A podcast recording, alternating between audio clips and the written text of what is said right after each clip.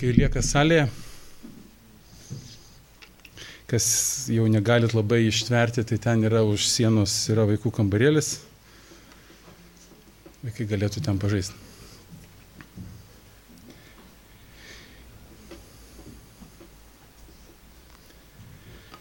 Gerai, šiandien aš kalb, noriu pakalbėti apie vieną žmogų. Jeigu žmogaus vardas yra minimas Biblijoje, jisai vadinasi kažką reiškia. Jeigu du kartus, jau yra svarbiau. Jeigu penki kartai ar dešimt kartų, jau tas žmogus yra toksai, sakykime, labai toks, nu, žinomas žmogus.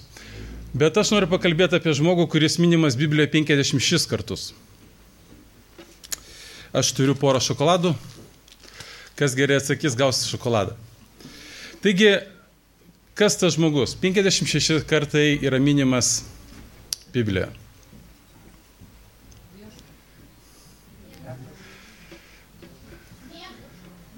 Žmogus iš Naujojo testamento. Ne.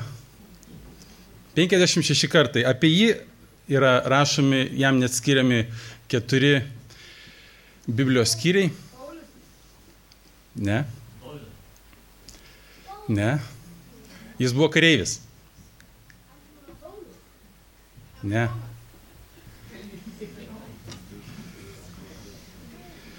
Jis buvo prefektorius. Pilotas. Taigi duosim šokoladą.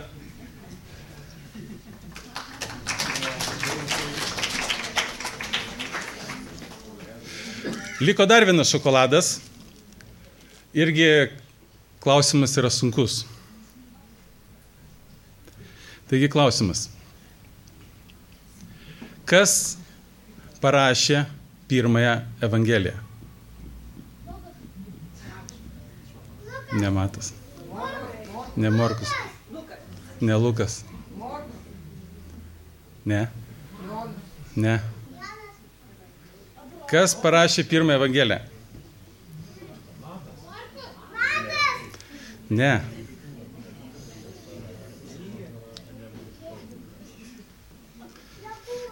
Gerai. Ne. Mes išvardėjom keturis žmonės, kurie yra parašyti Nuojam testamente, bet ne jie pirmie buvo parašę. Tai buvo Romėnas. Kas tai buvo? Pilotas.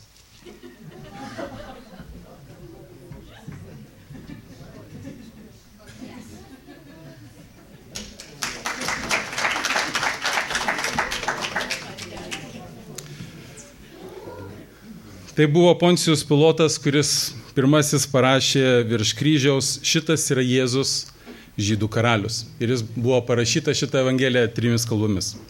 Tai jeigu kas nors jūs klaus, kas parašė, žinokite, tai buvo Poncijus pilotas.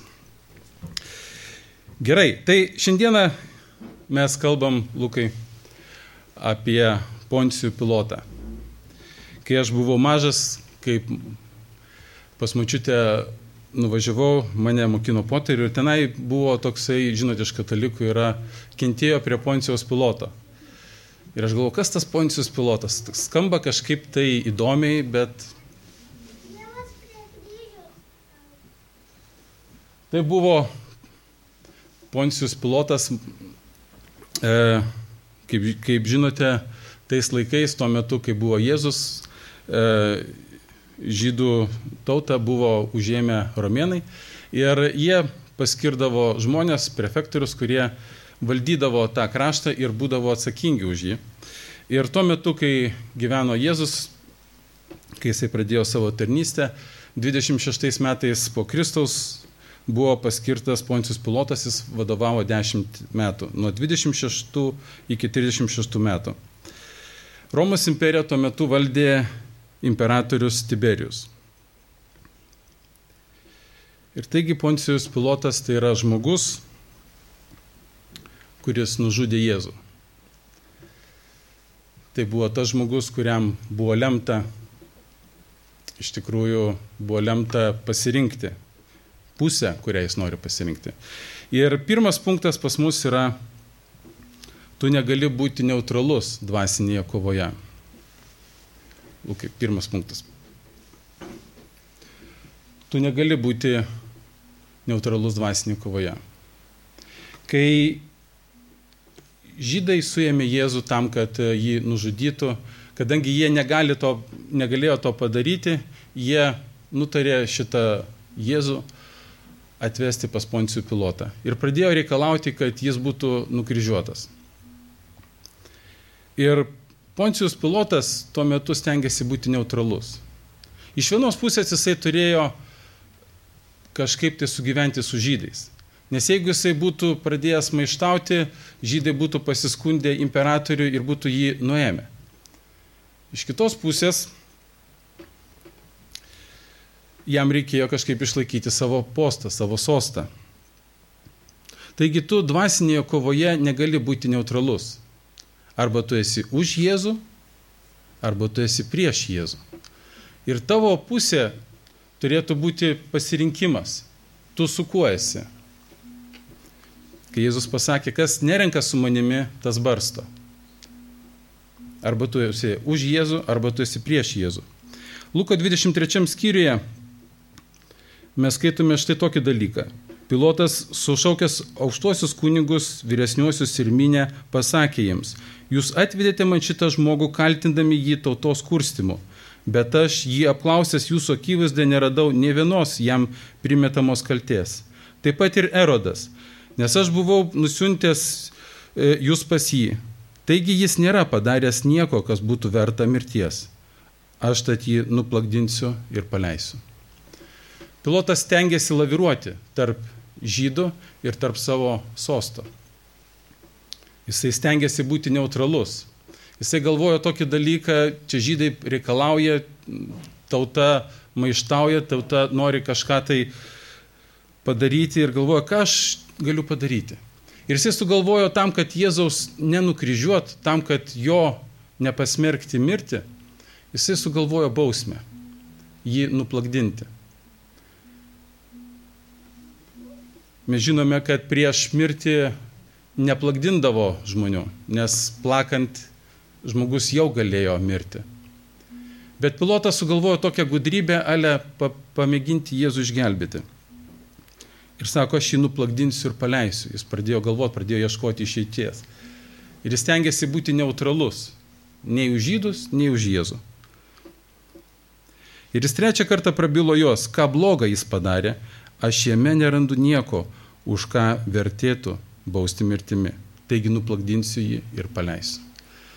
Nuplakdinimas Jėzaus prieš mirtį buvo iš tikrųjų labai žiaurus. Žydai, e, romėnai plakdindavo žmonės su rimbu, prie kurio būdavo pririšti maži kaulai arba, arba aštrus akmenys.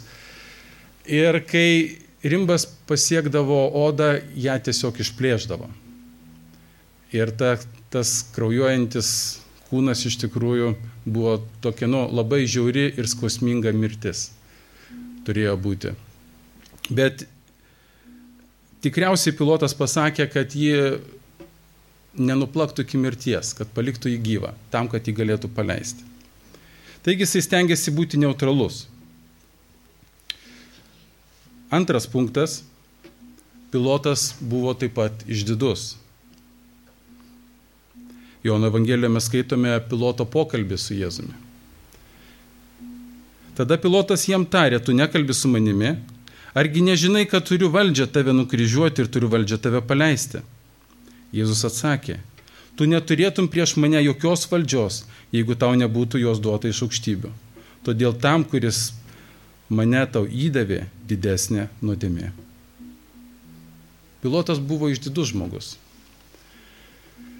Jisai labai siekė posto, jisai labai siekė to titulo, jisai labai siekė išlaikyti valdžią.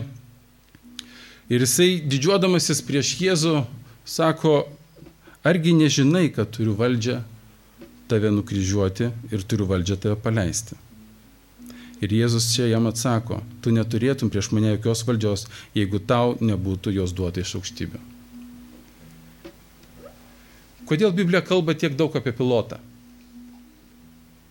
kalba dėl to, kad mes pasimokintume iš jo, iš jo padarytų klaidų. Tam, kad mes ne, nedarytume ir neseltume kaip jisai. Kad mes nesididžiuotume savo poziciją, savo pasiekimais, savo išsilavinimu, savo dovanomis. Jėzus čia aiškiai sako, Pilotui sako, jeigu neturėtų, sako, tu neturėtum prieš mane jokios valdžios, jeigu tau nebūtų jos duota iš aukštybių. Viskas, ką mes turime, ne tas drabužis, su kuriuo jūs šiandien atėjote, yra duota iš mūsų Dievo. Viskas, ką mes turime - namai, automobiliai, darbas, mūsų sugebėjimai - yra viskas duota iš Dievo. Ir jeigu mes kažką pasiekėme, tai mes pasiekėme ne todėl, kad mes esame tokie faini ir geri, todėl, kad mes sugebame ir todėl, kad mes daug dirbame, bet todėl, kad Dievas buvo geras ir Dievas mums davė. Trečias punktas. Kai kurie atmeta tiesą ne todėl, kad nežino, bet todėl, kad nenori jo žinoti. Kai kurie atmeta tiesą ne todėl, kad jos nežino, bet todėl, kad nenori jos žinoti. Kai kurie žmonės žino tiesą, žino, ką reikia daryti, bet jie nenori tai girdėti. Jie turi ausis, bet negirdi. Turi akis, bet nemato. Ir skaitinys yra iš Jono Evangelijos 18 skyriaus, kur Jėzus kalbasi su pilotu. Jėzus atsakė, mano karalystė ne iš šio pasaulio. Jei mano karalystė būtų iš šio pasaulio, mano tarnai kovotų, kad nebūčiau atiduotas žydams. Bet mano karalystė ne iš čia. Jėzus kalba, kad sako, aš esu karalius. Aš esu atėjęs į šitą žemę. Ir jeigu aš būčiau panorėjęs mano tarnai kariautų už mane, Jisai galėjo bet kurią akimirką pasakyti viskas gana ir būtume mes mirę savo nuodėmise. Ir Jėzus sako, bet mano karalystė neišėp. Tada pilotas jį paklausė, vadinasi, tu esi karalius? Jėzus atsakė, taip yra, kaip sakai. Aš esu karalius. Aš tam gimiau ir atėjau į šį pasaulį, kad liūdyčiau tiesą. Kiekvienas, kas laikosi tiesos, klauso mano balso. Jėzus kalba čia Evangeliją. Evangelija yra geroji žinia, kad Jėzus yra karalius. Evangelija yra ta, kad Jėzus gimė ir atėjo į šį pasaulį, kad liūdytų apie tiesą. Evangelija yra ta, kad Jėzus mirė dėl kiekvieno žmogaus ant kryžiaus, dėl tavęs ir manęs. Ir Evangelija reikalauja, kad kiekvienas, kuris laikosi tiesos arba sakosi, kad jisai laikosi tiesos, jisai turėtų klausytis Jėzaus balso. Jėzus sako, kiekvienas, kas laikosi tiesos, klauso mano balso. Aš noriu paklausti, ar mes kiekvienas laikomės tiesos. Ir jeigu mes sakome, kad mes laikomės tiesos ir esame teisūs, turėtume klausyti Jėzus balso. Pilotas jo paklausė, o kas yra tiesa? Galbūt kyla klausimas, kas yra tiesa? Šitie žodžiai nuo pat mano įtikėjimo skamba mano ausise. Kas yra tiesa?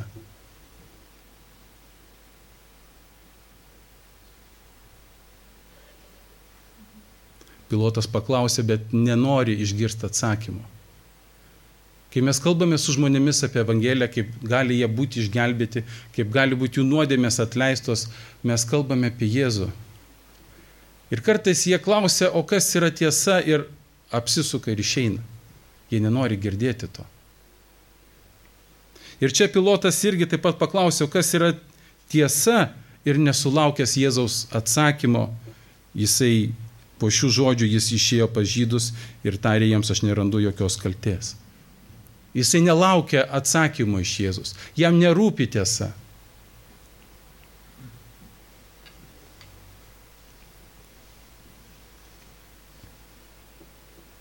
Kaip yra liūdna, kai žmogus yra prie pat tiesos šaltinio, prie pat to, kuris gali atleisti jo nuodėmės, apsisuka ir išeina. Jėzus pasakė, aš esu kelias, tiesa ir gyvenimas. Jėzus yra ta tiesa. Jėzus tas yra kelias, kuris gali būti mūsų išgelbėjimui.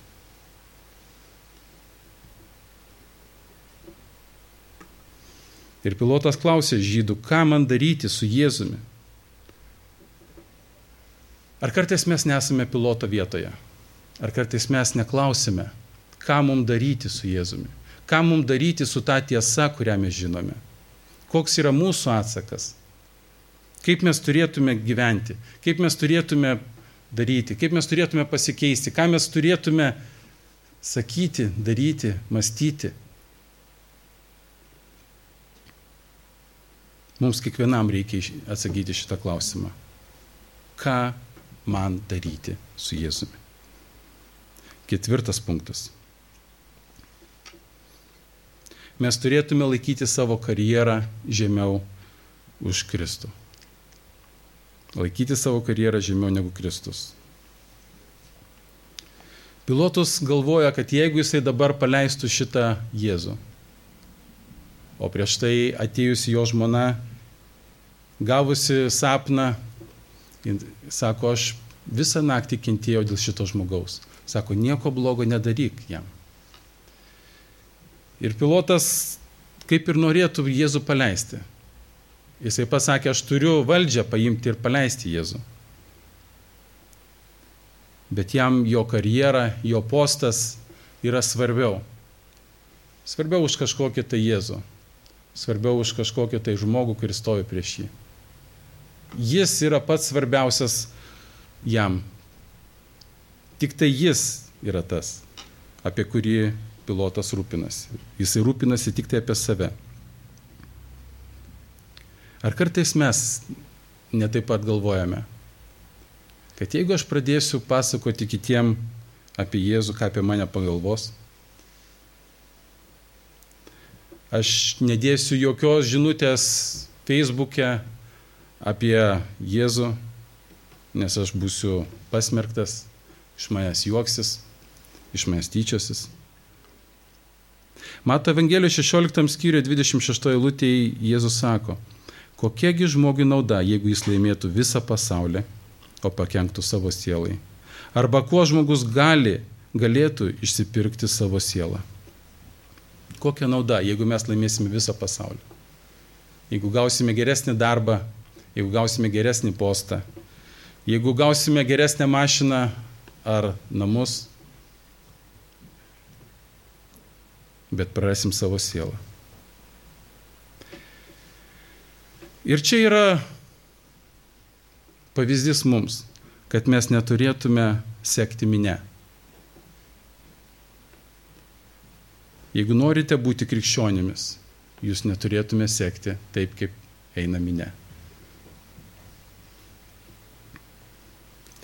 Galbūt jūs sakote, mes tikrai nebūtume nukryžiavę Jėzaus, bet jeigu užsiginate Jėzų, Jūs tai darote taip pat kaip tie žmonės, kurie nukryžiavo Jėzų.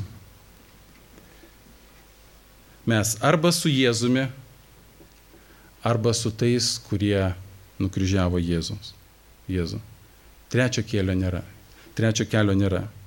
Arba tu su Jėzumi, arba tu su tais, kurie nukryžiavo Jėzų. Penktas punktas. Galvojimas, kad gali atmesti Kristų ir būti nekaltu. Atsižadėti Kristaus ir būti nekaltu. Kai kurie galvoja, kad gyvenimas, kurį aš gyvenu, yra skirtas tik man. Ir aš galiu daryti, ką noriu. Ir tai nėra visiškai tiesa. Įdomu, kaip pilotas elgėsi šitoj vietoje. Mato Evangelijoje 27 skyriuje mes skaitome, kad pilotas pamatęs, kad nieko nelaimi, o samišis tik didėja, paėmė vandens, nusiplovė rankas minios akivaizdai ir tarė, aš nekaltas dėl šio teisiojo kraujo, jūs žinokite. Įdomus dalykas. Pilotas nusiplauna savo rankas prieš visą minę ir sako, aš nekaltas prieš šitą teisų. Šitas kraujas tegul nekrenta ant manęs. Jūs patys taip prašėte, patys to norėjote. Bet rankų plovimas įdomiausia, kad tai nebuvo romėnų apieigos dalis. Tai buvo žydų apieigos dalis. Ir pakartoto įstatymą 21 skyriuje mes skaitome apie tai, kad nusiplaudamas rankas asmo pareikšdavo, kad jis yra nekaltas dėl kraujo praleimo.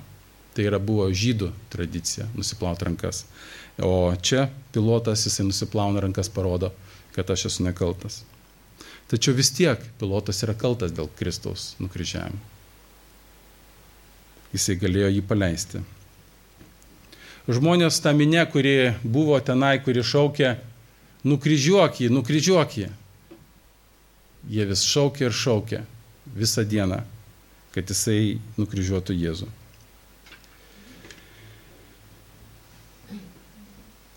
Ir žmonės paskui sako, tegul jo kraujas krenta ant mūsų ir ant mūsų vaikų. Ir žinom, kad po 40 metų po Kristaus nukryžiavimo įvyko, įvyko maištas ir romėnai atėję sugriovė šventyklą, žinome, kad daug žydų išžudė ir žydų tauta buvo įsklaidyta po visą pasaulį. Taigi atsargiai, ką kalbate. Šeštas punktas. Jėzus tai yra paleidžiamas barabas. Mato 27 skyriuje mes skaitome, tačiau aukštieji kunigai sukursti minę reikalauti, kad geriau paleistų barabą. Pilotas tengiasi būti geras valdytojas. Jisai per šventes paleisdavo vieną kažkurį iš kalinių. Prieš pat šitą įvykį buvo maištas ir Barabas buvo tas, kuris dalyvavo tame maište prieš romėnus ir tame maište jie nužudė žmogų. Už tokį dalyką turėjo būti skirta mirties bausmė. Ir kai Jėzus norėjo paleisti žmogų, jisai matė, kad štai Barabas yra žmogžudys, o čia jie atveda Jėzų, kuris matosi, kad jis yra nekaltas, kad Vyriausiai kunigai iš pavydo jį stengiasi duoti ir stengiasi jį nukryžiuoti. Jis mato du žmonės. Vienas Barabas, kuris kaltas, kitas Jėzus, kuris yra nekaltas. Ir galvoja, tikrai minė pasirinks Jėzų. Ypač kai prieš savaitę prieš tai jie visi džiaugiasi ir šaukia Osana, tas, kuris ateina Dievo vardu. Jie Jėzų priemė taip kaip karalių. Įdomu, pilotas greičiausiai apie tai žinojo, kas vyksta. Žinojo apie Jėzų dar prieš jam ateinant. Ir štai jisai stovi prieš jį.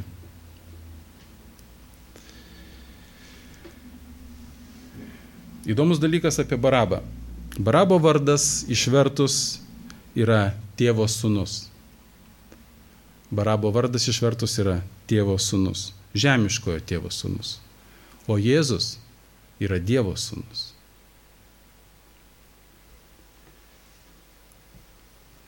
Vienas yra žemiškojo tėvo sūnus, o kitas yra dangiškojo tėvo sūnus.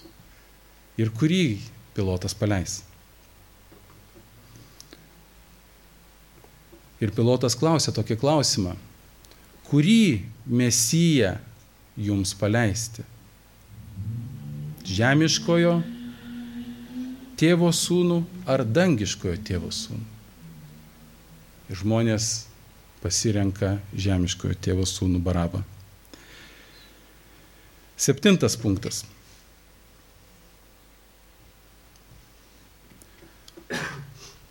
Jėzų nukryžiuoja ir šalia jo nukryžiuoja dar du plėšikus. Luko 23 skyriuje mes skaitome, vienas iš nukryžiuotojų nusikaltėlių pikžodžiavo jam, jau kabėdamas ant kryžiaus. Du nusikaltėliai, jie kalbasi. Ir vienas iš nukryžiuotojų nusikaltėlių pikžodžiavo jam, jei tu esi Kristus, išgelbėk save ir mus. Jisai tyčiasi iš Jėzus.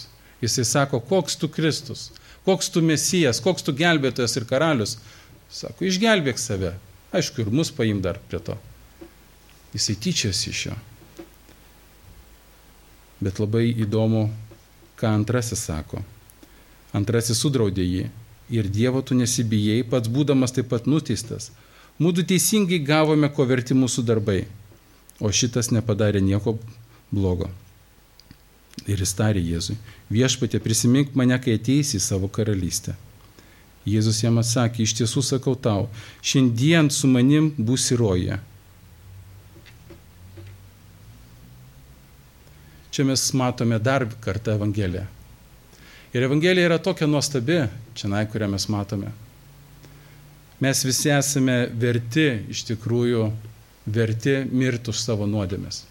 Biblija kalba, kad vienos nuodėmės žmogui užtenka, kad jis eitų pragarą. Kiek mes padarėme per savo gyvenimą nuodėmio? Yra daug. Mes esame verti mirti. Mirti. mirti. Ir ta mirtis nėra taip, kad fizinis kūnas miršta. Mes esame amžinė. Tu ir aš esame amžinė. Ir mes gyvensime amžinai. Tik yra klausimas, kur gyvensime. Arba gyvensime su Dievu, arba be Dievo. Be Dievo tai yra pragare. Pragaras, kaip mes skaitome Biblijoje, tai yra ugnies ežeras ir siros ežeras. Taigi vienas iš nukryžiuotojų, nors ir būdamas mirties akivaizdoje, kabėdamas ant kryžiaus, jisai vis tiek nepalieka savo keliu. Jisai vis tiek tyčiojasi iš Dievo sūnaus. Tyčiojasi iš Jėzos ir sako, koks tu Dievo sūnus. Ir kaip gaila matyti, kad kai kurie žmonės, taip pat būdami dar čia žemėje, dar gyvi, dar galėdami išsigelbėti iš savo nuodėmių, pasirenka pikžodžiavimą, pasirenka mirtį. Aš turiu tetą, kuri gyvena čia visai netoli. Ir jie jau pakankamai metų ir aš sakau, teta, sakau, gal norit ateiti į pamaldas, išgirsti Dievo žodį. Jis sako, nelysk man su savo Biblija. Jis nenori girdėti nieko apie Dievą. Jis gyvena tik dėl savęs. Sakau, tai koks tavo gyvenimo tikslas? Sako, atsikabink juozai nuo manęs. Ir kaip liūdna iš tikrųjų yra girdėti tai. Žmogus jau metuose, kur artėja ta akistata su Dievu, kai bus teisimi to žmogaus darbai. Ir jis vis tik nenori. Tai šitas vienas iš nukryžiuotojų nusikaltelių pikžodžiauja ir sako, jeigu tu Kristus, išgelbėk save ir mus. Ir antrasis nusikaltelis, kabėdamas ant kryžiaus. Taip pat žinodamas, kad jo mirties valanda išaušo, kad jisai dabar tuoj mirs. Jisai supranta, kad šitas Jėzus, kuris miršta ant kryžiaus, miršta nekaltai. Jisai supranta, kad jis yra nusidėjėlis. Ir jisai sako, sako, mūdu teisingai gavome, ko verti mūsų darbai.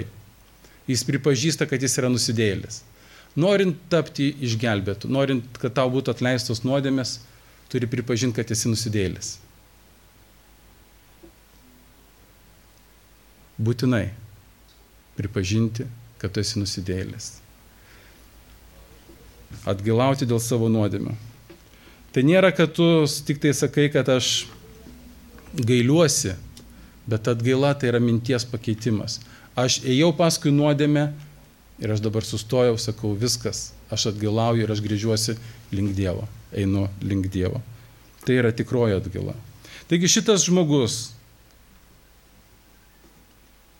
kabėdamas ant kryžiaus, jisai atgailauja. Ir jisai sako, mūdu teisingai gavome, ko verti mūsų darbai, o šitas nepadarė nieko blogo. Ir jisai kreipėsi į Jėzų. Atgailauti tai dar ne viskas. Turi kreiptis į Jėzų. Turi išpažinti Jėzų savo viešpačiu. Tai jisai padarė čia nai. Šitas nukryžiuotas jis sako, viešpatė prisimink mane, kai ateisi į savo karalystę. Jis ir pažįsta, kad Jėzus yra tikrasis mesijas. Kad Jėzus yra tas karalius, kuris, kurio jie laukia. Tas mesijas, kuris atleidžia nuodėmės. Tas pasaulio avinėlis, kuris pasiema pasaulio nuodėmės. Tas e, Dievo avinėlis, kuris pasiema pasaulio nuodėmės. Ir šitas avinėlis miršta dėl šitų dviejų žmonių. Ir ne tik dėl jų, dėl manęs, dėl tavęs ir dėl viso pasaulio. Jėzus mirė ant kryžiaus. Aštuntas. Jėzus mirtis ant kryžiaus ir palaidojimas. Luko 23 skyriuje mes skaitome tą liūdną žinę. Iš vienos pusės liūdna, iš kitos pusės džiugia mums. Luko 23 skyrius Jėzus garsiai, garsių balsų sušuko tėvę, į tavo rankas pavedu savo dvasę. Ir tai pasakęs atidavė dvasę. Ir štai atėjo vienas vyras vardu Juozapas, teismo tarybos narys, geras ir teisus žmogus kilęs iš žydų miesto Arimatėjos. Jis nesutiko su tarybos sprendimu ir polgiu. Jis irgi laukė Dievo karalystės. Taigi Juozapas nuėjo pas pilotą ir paprašė Jėzaus kūno. Nuėmęs jį nuo kryžiaus, įviniojo į drobulį ir paguldė voloje iškaltame kape, kuriame dar niekas nebuvo laidotas. Matome Jėzaus mirtį ant kryžiaus. Įdomus dalykas yra toksai, kad Jėzus miršta pats. Čia mes skaitome, kad Jėzus ir tai pasakęs, jis atidavė dvasę. Jis pats nusprendė mirti. Jis atidavė savo dvasę ir paskui jisai ją pasiemė. Taigi Jėzus miršta ant kryžiaus. Miršta nekaltas žmogus. Dėl kaltų žmonių. Dėl savo kūrinių jisai miršta. Ir miršta ne tai, kad labai nori, Jėzus prašė, tėvė, jeigu tai galima, sako, te aplinkie šitą taurę mane. Jis nenorėjo mirti, bet jisai turėjo mirti. Nes jeigu jis būtų nemiręs, mes, mūsų nuodėmės dar būtų ant mūsų. Ir mes neturėtume jokio būdo išsigelbėti. Mes žinome, kad žmogus negali būti išgelbėtas nei per religiją, nei per gerus darbus, nei per nieką kitą. Tik tai Jėzaus kraujas tas, kuris gali nuplauti visas mūsų kaltes ir mūsų nuodėmes. Todėl Jėzus čia turėjo mirti. Ir Jono Evangelijoje, trečiam skyriui 16 lūtėje mes skaitome, nes Dievas taip pamilo pasaulį, jog atidavė savo vienagimį sūnų, kad kiekvienas, kuris įtiki, nepražūtų, bet turėtų amžiną gyvenimą. Šita žinia yra nuostabi. Dievas tave myli. Dievas tave myli. Nesvarbu, ką esi gyvenime padaręs. Nesvarbu, kas tu esi. Nesvarbu, kiek blogo esi padaręs. Tave šitam pasaulyje kažkas myli. Ir tai yra Dievas. Jisai ne tik tai, kad pasakė, aš tave myliu, bet jisai padarė. Siuntė tai, kad turėjo brangiausia. Siuntė savo sūnų, kad mirtų dėl tavęs ir manęs ant kryžiaus. Ir ačiū Dievui, Jėzus nepa, nepasigailėjo savo gyvybės, bet atidavė ją už mus. Taigi Jėzus miršta. Ateina Juozapas, teisus žmogus, pas pilotą ir paprašo Jėzus kūno.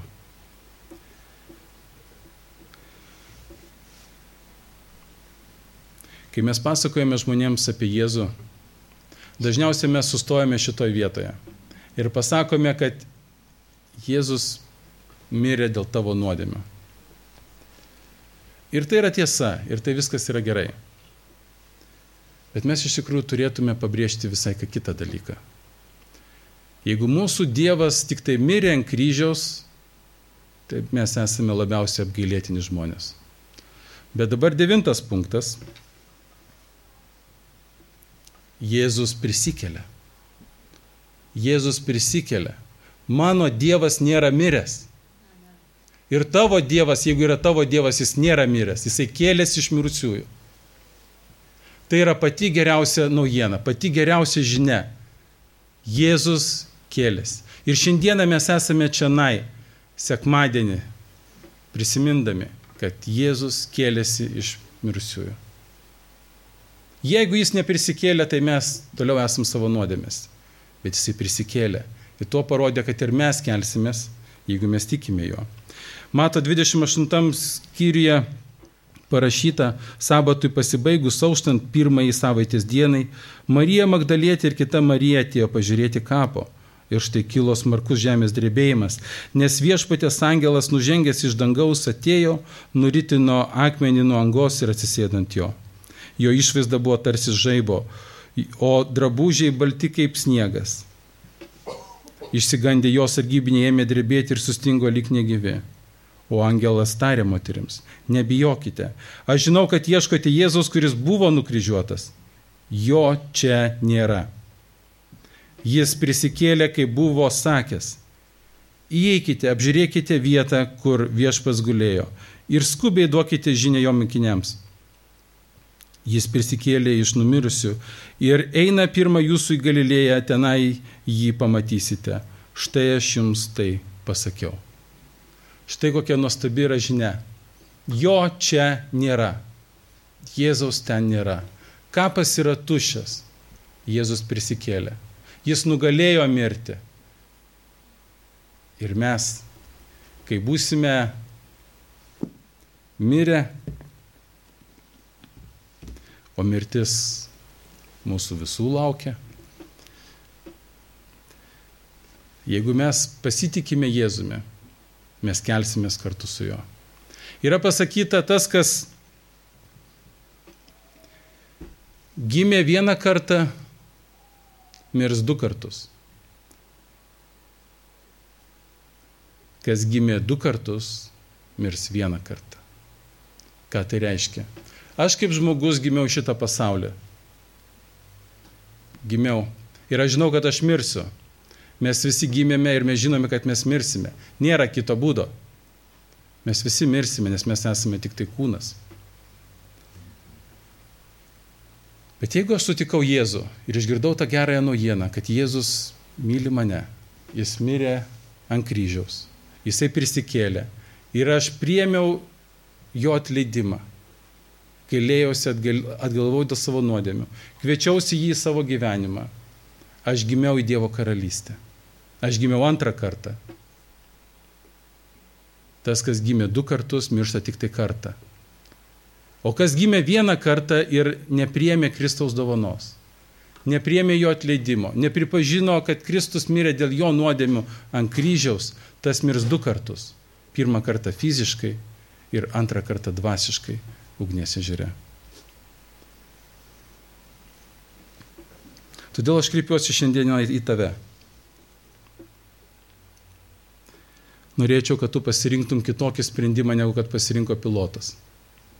Pilotas turėjo puikią galimybę atgailauti, bet jis to nepasirinko. Jisai kalbėjosi su Jėzumi 3-4 valandas. Asmeniškai kalbėjosi.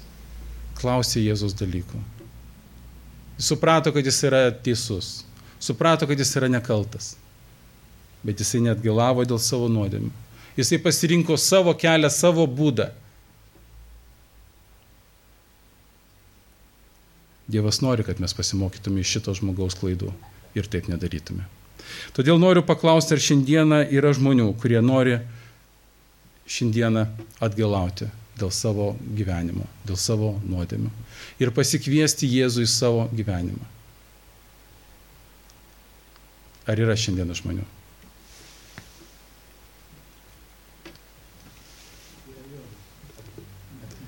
Po pamaldų prieikite prie manęs ir mes pakalbėsime.